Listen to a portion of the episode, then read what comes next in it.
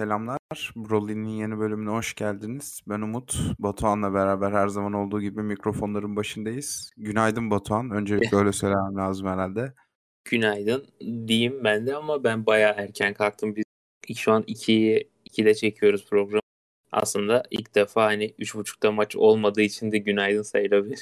Ben de dün biraz geç uyuduğum için hem Neil Robertson, Mark Selby maçına baktım hem de biliyorsun ki Estoril dün çok kritik bir maça çıktı. Tomalisio'ya karşı. O maçı da takip etme şerefine nail oldum. Biraz boşuna izlediğin gibi oldu ama. Kesinlikle bunu maçtan bir dakika sonra anlamam çok kötü oldu benim açımdan. En azından önce falan bir haber çıksaydı daha verimli kullanabilirdim cuma akşamımı. Direkt konuya geçiyorum ben daha fazla canımızı sıkmadan. Tabii ki. Premier Lig'in 18. haftası şu anda toplam 10 maç olması gerekiyordu ama 5'i resmi olarak ertelendi. Oynanacak 5 maç arasından da büyük ihtimalle ertelenecekler olacaktır ama biz şu anda kağıt üzerinden oynanacak olan maçları konuşarak başlayalım. Cumartesi günü 2 maçla devam edecek. Önceki maçımız Aston Villa Burnley. Aston Villa Burnley maçı ile ilgili... Yani başlamadan sadece şunu söyleyeyim. Yani ertelenecekse eğer bunu şu an açıklamaları gerekiyor. Yani Aston Villa Burnley ertelenmeyecek muhtemelen. 3 saat, 3,5 saat kaldı maça. Hı hı. Ama hani Leeds'in alt işte 6 saat var. Yani eğer zaten Arsenal şu an e, Leeds'e gitti. Yani eğer bu maçı erteleyecekseniz o takımı niye oraya gönderdiniz?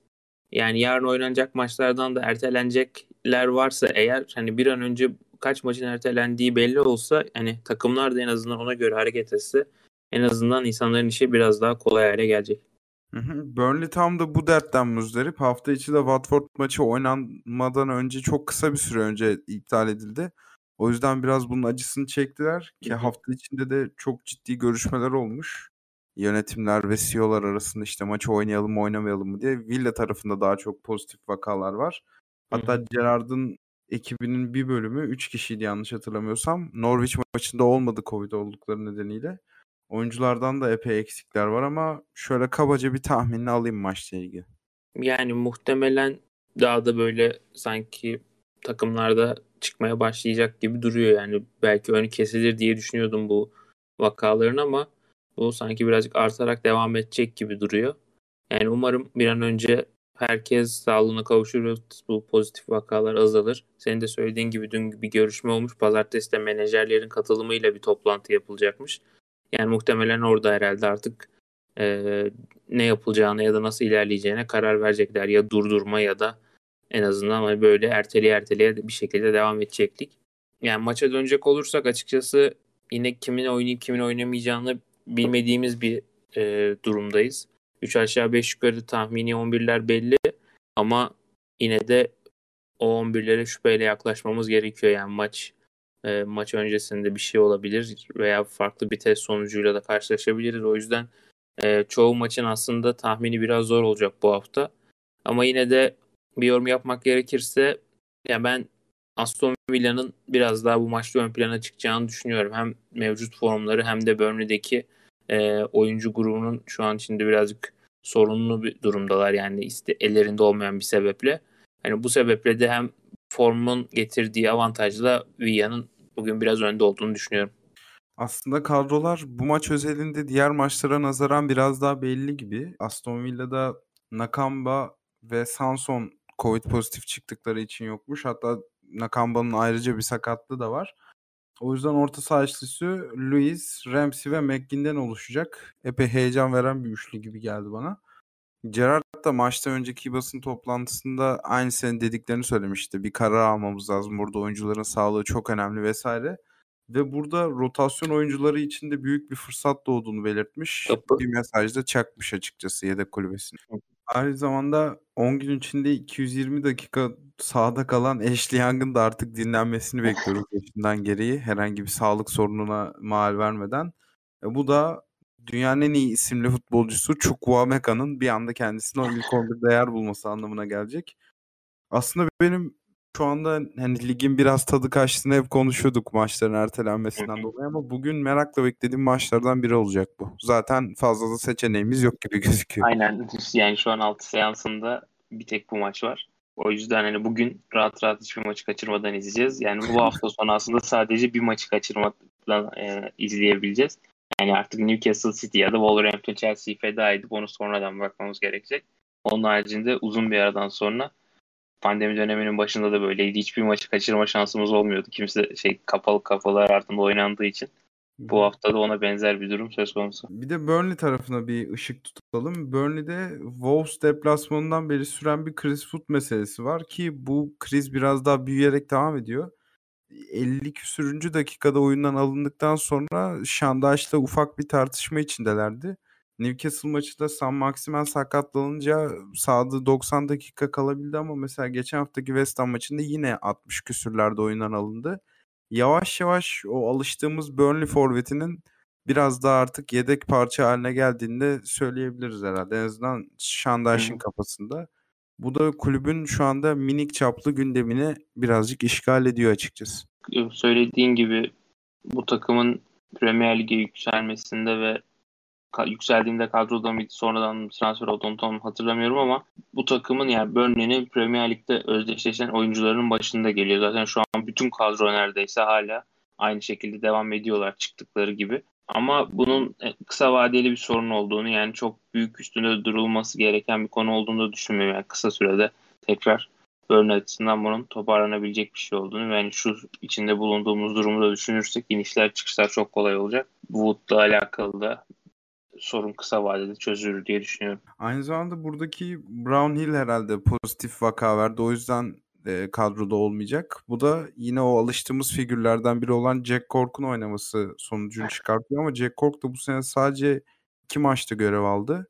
Ve bu görev aldığı maçlarda da hiç dikkat çekmedi açıkçası. O yüzden minik bir zayıflık olabilir orada Jack Cork'a. Özellikle Aston Villa'nın da en güçlü karnı orta sahayken enteresan olabilir. Aynı zamanda Tam Maxwell Cornet'in de olmaması tabii ki Burnley için büyük bir gelişme olacak. Tam bir Premier Lig e, böyle yıllar sonra aa Jack Cork da vardı doğru Premier Lig'e efsane. Yani efsane statüsüne basit bir yoldan girebilecek bir isim diyebiliriz herhalde onu. Kesinlikle öyle. En azından tanınan bir figür. Kesinlikle. O zaman bu maçla ilgili bir skor tahminini alayım istersen. Çünkü çok az maç var. Birazcık riske girmekte sakınca yok gibi geliyor bana. Ben 2-0 gibi bir sonuçla Aston Villa'nın alacağını düşünüyorum açıkçası. Ben de 1-0 diyecektim. İkimiz de aşağı yukarı aynı şeyi söylemiş olduk aslında. Okey. Geçelim o zaman bugünün diğer maçına. Leeds United Arsenal'la karşılaşıyor. Hafta içi fikstürünü uçlarda yaşayan iki takım denebilir herhalde. Leeds United korkunç bir Manchester City deplasmanı tecrübesi yaşadı. 7-0'lık bir skorla evine dönüyor. Arsenal'da United'ın maç eksiğiyle beraber haftayı ilk dörtte tamamlamanın ve West Ham galibiyetinin keyfini çıkararak buraya geldi. Şu anda moral açısından diplerde yaşayan iki takım denebilir herhalde. Bu da Arsenal'ı bir parça da olsa öne çıkartıyor diye düşünüyorum ben. Hı hı. Yani kesinlikle katılıyorum. Şu an belki e, Arsenal çok ağır basan taraf ama bundan belki bir 5-6 hafta önce Leeds United'ın buradan puanlar alabileceğini söyleyebilirdik rahatlıkla. Ama şu anda Leeds'in içinde bulunduğu durum Bielsa'nın ben hani kovulamayacak durumda değilim benim de görevime son verilebilir açıklamaları yavaş yavaş orada da suyun kaynadığını gösteriyor. Yani bu 7-0'lık mağlubiyet sanki o sezon başından beri biriken şeyin patlaması oldu.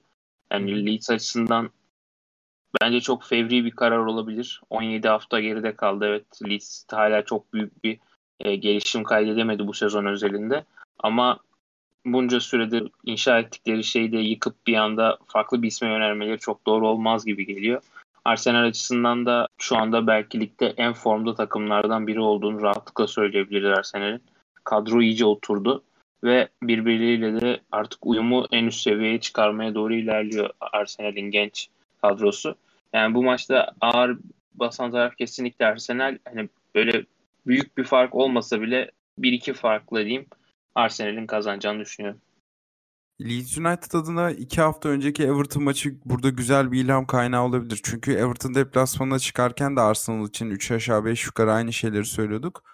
Ama Leeds United şu anda o Everton'dan bile kötü gidiyor. Çünkü Hı hı. burada kendinden bağımsız nedenler de var. Şu anda kilit parçalarının birçoğunun olmaması o oynanan futbolu doğrudan etkiliyor. Aynı zamanda da inanılmaz bir fikstürden geçiyorlar. Yani bu hafta Arsenal maçından sonra ilk 4 sıranın 3'üyle oynamış olacaklar son 4 hafta itibariyle. Haftaya da Liverpool maçı. Hı hı. Yani aslında bir yerde avantaj da olabilir bu. En azından üst sıradaki çoğu takımla oynayıp sonra başka hedef maçlara dönmek Leeds açısından belki toparlanma sürecini bir şekilde başlatabilir. Yani büyük takımlarla bir an önce oynayıp onların aradan çıkması belki farklı bir yoldan avantaja dönüşebilir. Ki yani şöyle de bir şey eklemek lazım. Burnley şu anda 18. sırada ve 2 maçı eksik. Aslında o 2 maçı kazandığı takdirde Leeds United'ı altına alıyor. Tabii ki Burnley'nin bu 2 maçı kazanması düşük bir ihtimal. Hatta bir tanesi Watford'la. Watford da o aralarındaki diğer takım. O yüzden Leeds United bir an önce toparlanmazsa kendini bu tip tartışmaların içinde de daha sıkıntılı şekilde bulabilir. Arsenal'a geçtiğimizde de Aubameyang'ın A takımla ilişkisi tamamen kesildi sanırım. Çünkü antrenman falan da çıkmıyormuş artık A takımla. Onun dışında Emil Smith-Rowe bu hafta Martinelli'nin yerine oynaması beklenen isim. Geçen hafta çok şık bir gol atmıştı oyuna sonradan girerek. Ve Lokonga Tavares gibi isimler de bu hafta elini güçlendirebilir. Rotasyon dahilinde bir kadro çıkartırsa Arteta. O yüzden eğlenceli olacak tabii ki bu maçı da izlemek. Yani kesinlikle. Arsenal'in işte Aubameyang'la artık herhalde devre arasında ben yolların ayrılacağını da düşünüyorum. Eğer biri istiyorsa ligden ya da başka bir e, takım talip varsa kolay yani kolay bir şekilde Arsenal'in Aubameyang'la artık ilişiğini keseceğini düşünüyorum. E, son notumu aktarıyorum burada. E, Koh ve Lorente ikilisinden birine maç içerisinde herhangi bir şey olursa veya maçtan bir saat önce falan pozitif verebiliyorlarsa böyle şeyleri tecrübe ettik. Charlie Cresswell'in burada ilk 11 başlaması bir başka altyapı oyuncusunun başlaması anlamına gelecek ve bu da tabii ki Premier Lig tecrübesi yeterli olmayan U23 oyuncusu için zor, sıkıntılı dakikalar yaşatabilir Lacazette önünde. Bu maça ekleyeceğin herhangi bir şey var mı? Bir skor tahmini alayım senden yine. Yani 2-1 ya da 3-1 geçiyor içimden. Hı hı. Bilmiyorum. Ben Arsenal'ın açıkçası gol yiyeceğini düşünmüyorum. Çünkü Daniel James falan da yokmuş bu maç özelinde. Bu maçı clean sheet'le tamamlayabilir Arsenal ve Ramsdale. Geçelim pazar gününe. Pazar günü Newcastle United Manchester City maçıyla açılıyor. Açıkçası iptal olabilitesi olan bir maç. Çünkü Pep Guardiola'nın şu anda güvenilir olmasa da bir testinin pozitif geldiği söyleniyor ve basın Negatif, toplantısını iptal etti. Son gelen okuduklarımdan ok- yani bu güveni yani şey e, tikli Manchester City haber kaynaklarından da Twitter'da gördüğüm kadarıyla yani negatife dönmüş yayını yapılan test. Hani yalancı pozitif diyorlar. Tam ne oluyor bilmiyorum ama galiba öyle bir şeymiş Guardiola'nın test. O zaman City'de en önemli eksik tamamlanmış oldu yani senin verdiğin bu haberle beraber.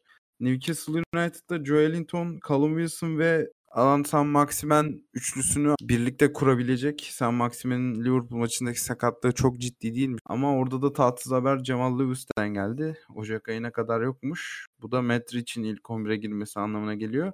City'de de kadroya şöyle hafif bir bakış attığımızda Bernardo Silva yok. O önemli bir eksiklik olabilir. Hı hı. Ama en az onun kadar efektif olan Cancelo dönüyor.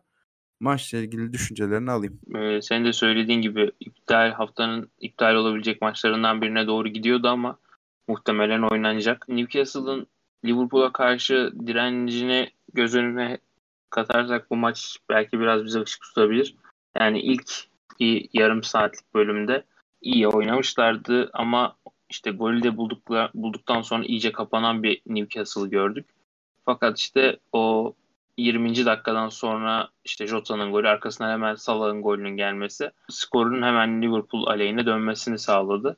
Orada o 20 dakikalık bölümde gösterdiklerini aslında birazcık uzun vadeye yaydığı anda Newcastle daha farklı bir takıma dönüşecek ama Eddie da açıkçası esas isteğinin bu mu olduğunu çok zannetmiyorum. Çünkü Bournemouth'ta bu kadar defansif oynayan bir e, ekip yoktu onun yönetiminde. Ama eldeki kadro ve işte transfer yapılamıyor şu an için yapılıyor yapılamıyor olmasından kaynaklı e, mecburen kısa vadeli çözümler bulunuyor. Yani bu maç özelinde de Newcastle cephesinden aynı şeyi bekliyorum. E, City tarafında da senin söylediğin gibi Bernardo yok ama yani inanılmaz bir performans sergileyen De Bruyne ve kadroya dönen Cancelo var. Yani sizde eksiklerin yeri bir şekilde doluyor ve o çark sürekli dönmeye devam ediyor. Yani kağıt üstünde Newcastle'ın antrenör değişimine kadar olan bölümü saymazsak birazcık zor gibi dursa da ben City'nin rahat bir şekilde buradan galibiyetle döneceğini düşünüyorum. Açıkçası St. James's Park Pep Guardiola için problem çıkarılan bir deplasman oldu geldiğinden beri ama şu anki durum hiç bunu sağlayabilecek gibi gözükmüyor. Paramparça olan bir Newcastle United var ki onların da zor bir fikstürden geçtiğini söylemek lazım. Karşısında da herhalde dünyanın en formda 4-5 takımından biri var. O yüzden burada da net bir City galibiyeti bekliyorum ben. Hele Pep Guardiola da takımın başında olacaksa hiç sürprize mal yok bence burada. Ben katılıyorum yani belki belirli bölümlerde Newcastle'ın o ön alandaki hareketli isimlerinin siz savunmasına zorluk çıkarabileceğini söyleyebiliriz ama genel bir bakış açısıyla maça baktığımızda senin çok zorlanacağını ben de sanmıyorum. Geçelim Wolverhampton Chelsea maçına. Bence haftanın maçı bu. Tottenham Liverpool maçı üzerine gelince neden bunu seçtiğimi anlatacağım. Wolverhampton Chelsea maçı Chelsea adına bir kırılma maçı olabilecek kadar büyüklükte bir eşleşme bence. Çünkü City ve Liverpool'un bu hafta kazandığı denklemdeki ikisi de galibiyete yakın gözüküyorlar bence şu an. Chelsea'nin ligin en sağlam takımlarından birine karşı takılması büyük ihtimal sezon hedeflerini de yeniden bir değerlendirme konusuna getirecektir. Çünkü çok rahat bir üçüncülüğe ilerleyebilir Chelsea burada da takılırsa. Enteresan tercihler olabilir. Tuchel maçtan önce yaptığı basın toplantısında Kanta ve Kovacic'i beraber kullanarak delice bir hamle yapmayı düşündüğünü söyledi. E, oyuncuların da durumunu düşünürsek birazcık aslında buna zorlanıyor da diyebiliriz herhalde bu seçimi yapmaya. Yani Chelsea açısından senin söylediğin gibi çok önemli bir maç. Bu kadar eksikliğe gittikleri bir deplasmanda açıkçası hücum anlamında ben Chelsea'den yarın çok bir şey beklemiyorum. Birazcık sanki bu maçta Liverpool'un burada oynadığı maça, Wolverhampton'da oynadığı maça benzeyecek gibi geliyor. Yani maç çok sıkışacak ve hani Wolverhampton Chelsea'yi bekleyecek. Yani açabiliyorsa Chelsea açmaya çalışacak ama açıkçası bu kadar eksikle ve işte son oynanan Everton maçına da baktı dikkat alırsak yani Chelsea'nin buradan çok zorlanarak bir 90 dakika oynayıp ayrılacağını düşünüyorum. Yani ben burada puan kaybının mümkün olduğunu da düşünüyorum açıkçası ki hani Wolverhampton'ın işte adama üzerinden kurulu biraz da hücum hattını düşünürsek Chelsea savunmasını oldukça zorlu bir sınav bekliyor.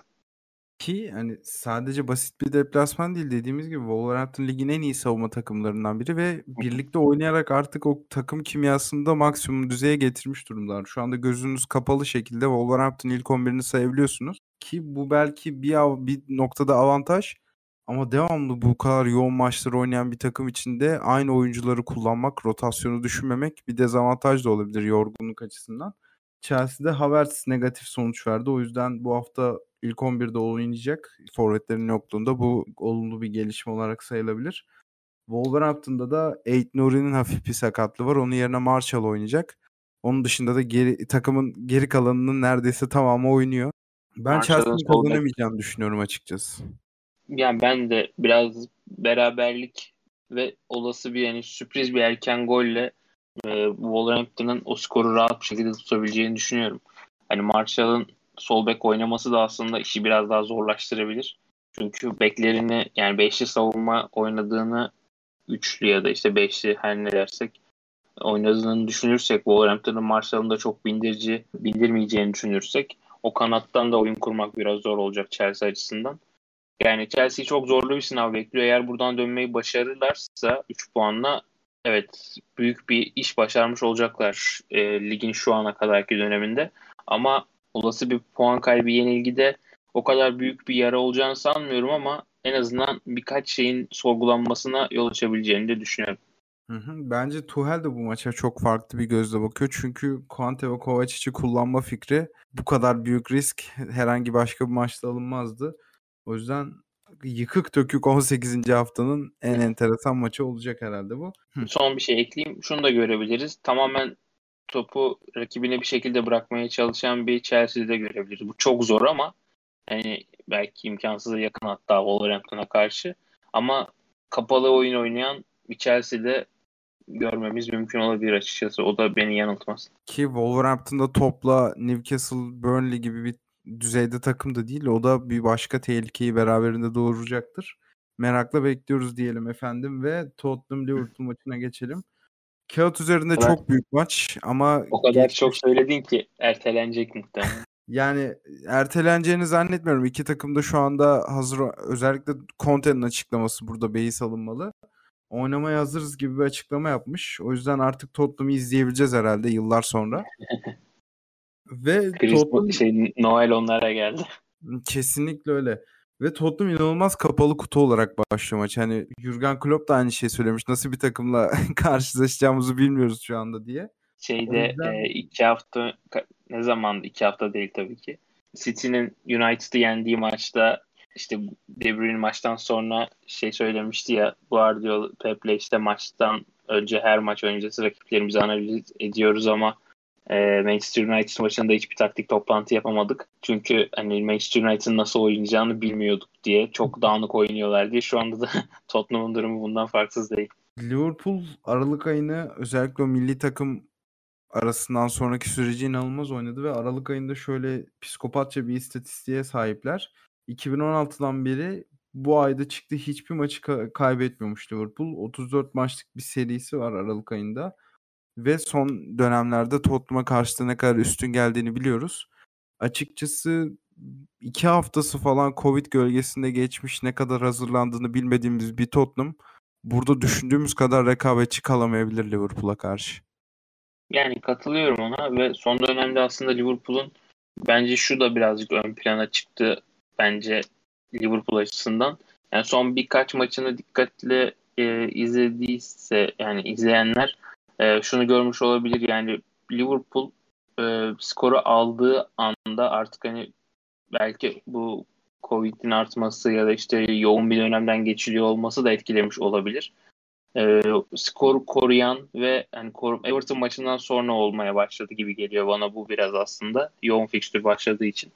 Hani böyle skor aldıktan sonra biraz daha tempoyu olabildiğince düşürmeye çalışan hani o skoru olabildiğince koyup maç içinde aktif dinlenmeye geçen bir Liverpool görüyoruz. Hani bu maçta da açıkçası bir benzerini görmemiz mümkün. Ki bunu denerlerken işte aktif dinlenme dediğin hususu yaparken gol de yiyorlar. İşin problem tarafı o. Bunu mesela Şampiyonlar Ligi maçında Milan'a karşı da yaşadılar. Hı hı. İşte o bahsettiğin Everton maçında da böyle şeyler oldu. Geçen hafta da Newcastle United hatırlarsan tam bu dönemde Sen Maximen'le bir tane net pozisyona girdi. Orada da atsa yine aynı şeyi söyleyecek. Liverpool adına bu maç öncesi tek olumsuz haber denebilecek şey Van Dijk ve Fabinho'nun olmaması pek tabii ki. Hani eksikler konusu açıldığı zaman Tottenham'a bakınca Heung-min Son, Lucas Moura, Emerson, Oliver Skip, Brian Hill ve Christian Romero. Romero bunlardan ayrı onun net bir süredir yok. sakatlığı var. Aynen uzun süreli yok. Ve orta saha ikilisi Harry Winks, Dele Alli şeklinde olması bekleniyor. Herhalde Klopp bu ikiliyi görünce kenarda bir barbekü partisi düzenler yedek kulübesine gibi geliyor bana. aslında yani Fabinho'nun eksikliği de olmasa emin eminim onu senin söylediğin gibi rahat bir nefes alacağından ama Fabinho'suz bile Liverpool'un orta sahası bu orta sahaya çok fazla e, baskın oluyor. Ama hani Tottenham'ın eksikleri fazla katılıyorum buna. Orta sahadaki tercihler muhtemelen birazcık e, bu maçın kaderini belirleyecek. Yani Dele Alli'nin ayrılması gündemde. E, takımdan nasıl bir son dönemde de hiçbir şekilde istediği performansı veremiyor. Bir hani Mourinho sonrasında işte kimdi Ryan Mason ondan sonra işte Conte ve Nun- Nuno geldi. Hiçbirinde de e, istediği performansı yakalay- yakalayamadı. Şimdi bu maçta da e, en önemli aslında maçın belirleyici noktalarından biri olan orta sahaların performansından da böyle bir oyuncudan e, iyi bir sonuç beklemek birazcık e, hem risk hem de hayalcilik olacak. Hani Tottenham açısından maç içindeki kırılma muhtemelen orta saha tercihleri ve bu oyuncuların vereceği performanstan e, olur diye düşünüyorum. Kesinlikle öyle. Liverpool'da geçen hafta Newcastle'a karşı çıktığı orta saha rotasyonuyla çıkacak. Thiago kötü bir maç geçirdi onu söylemek lazım. Bireysel hataları çok fazlaydı. Hatta o bahsettiğim Sen Maximen pozisyonunun da başlangıcında onun hatası var. Onun dışında Oxlade Chamberlain iç oyunu oynayacak ve Jordan Henderson'ı bekliyoruz. O yüzden ben bir skor tahmini yapmam gerekirse Liverpool'u 2-0 3-0 gibi bir galibiyetle evine döneceğini düşünüyorum açıkçası. O kadar rahat atabileceğini düşünüyor musun? Liverpool. Bence şu anda hayal ettiğimizden daha rahat geçecek bu maç. Hmm. Ben böyle 1-0 2-1 gibi bir sonuç var aklımda. Liverpool'un kazanacağı yönünde. Eğer yani 2-1 falan biterse çok eğlenceli bir maç izleriz gibi geliyor. Çünkü rekabetçi kalabileceğini düşünmediğim için ben daha ziyade hani Anladım. Liverpool formundan değil de Tottenham'ın bilmiyoruz gerçi kapalı kutu geliyor bu maça. Belki de çok iyi hazırlanmışlardır. Çünkü dinlenik gelecekler ne olursa olsun. Ama bu bahsettiğim az önce saydığım orta saha ikilisi beni acayip korkutuyor. Harry Winks ve Dele Alli. Yani bakalım ne olacak. Ve Premier Lig'de bunu detaylıca konuşuruz. Ertelenmezse maç. Tabii ya bütün bu konuştuğumuz maçların ertelenmeyeceğini düşünerek yorumlar yaptık. Tabii ki ertelenmemesini de umarız ve o zaman ekleyeceğimiz bir şey yoksa son sözü söyleyelim bu hafta Broly'de. Hı hı. Yani benim ekstra ekleyeceğim bir şey yok. Umarım eee, tüm takımlar bir an önce toparlanır ve bu hafta başka bir maç ertelenmeden pazartesiyi görürüz. Kesinlikle öyle. O zaman teşekkür ederim bana eşlik ettiğin için. Ben teşekkür ederim. Bizi dinleyen herkese çok teşekkür ederiz. Güzel bir Premier Lig günü dileriz. Hoşçakalın. Hoşçakalın.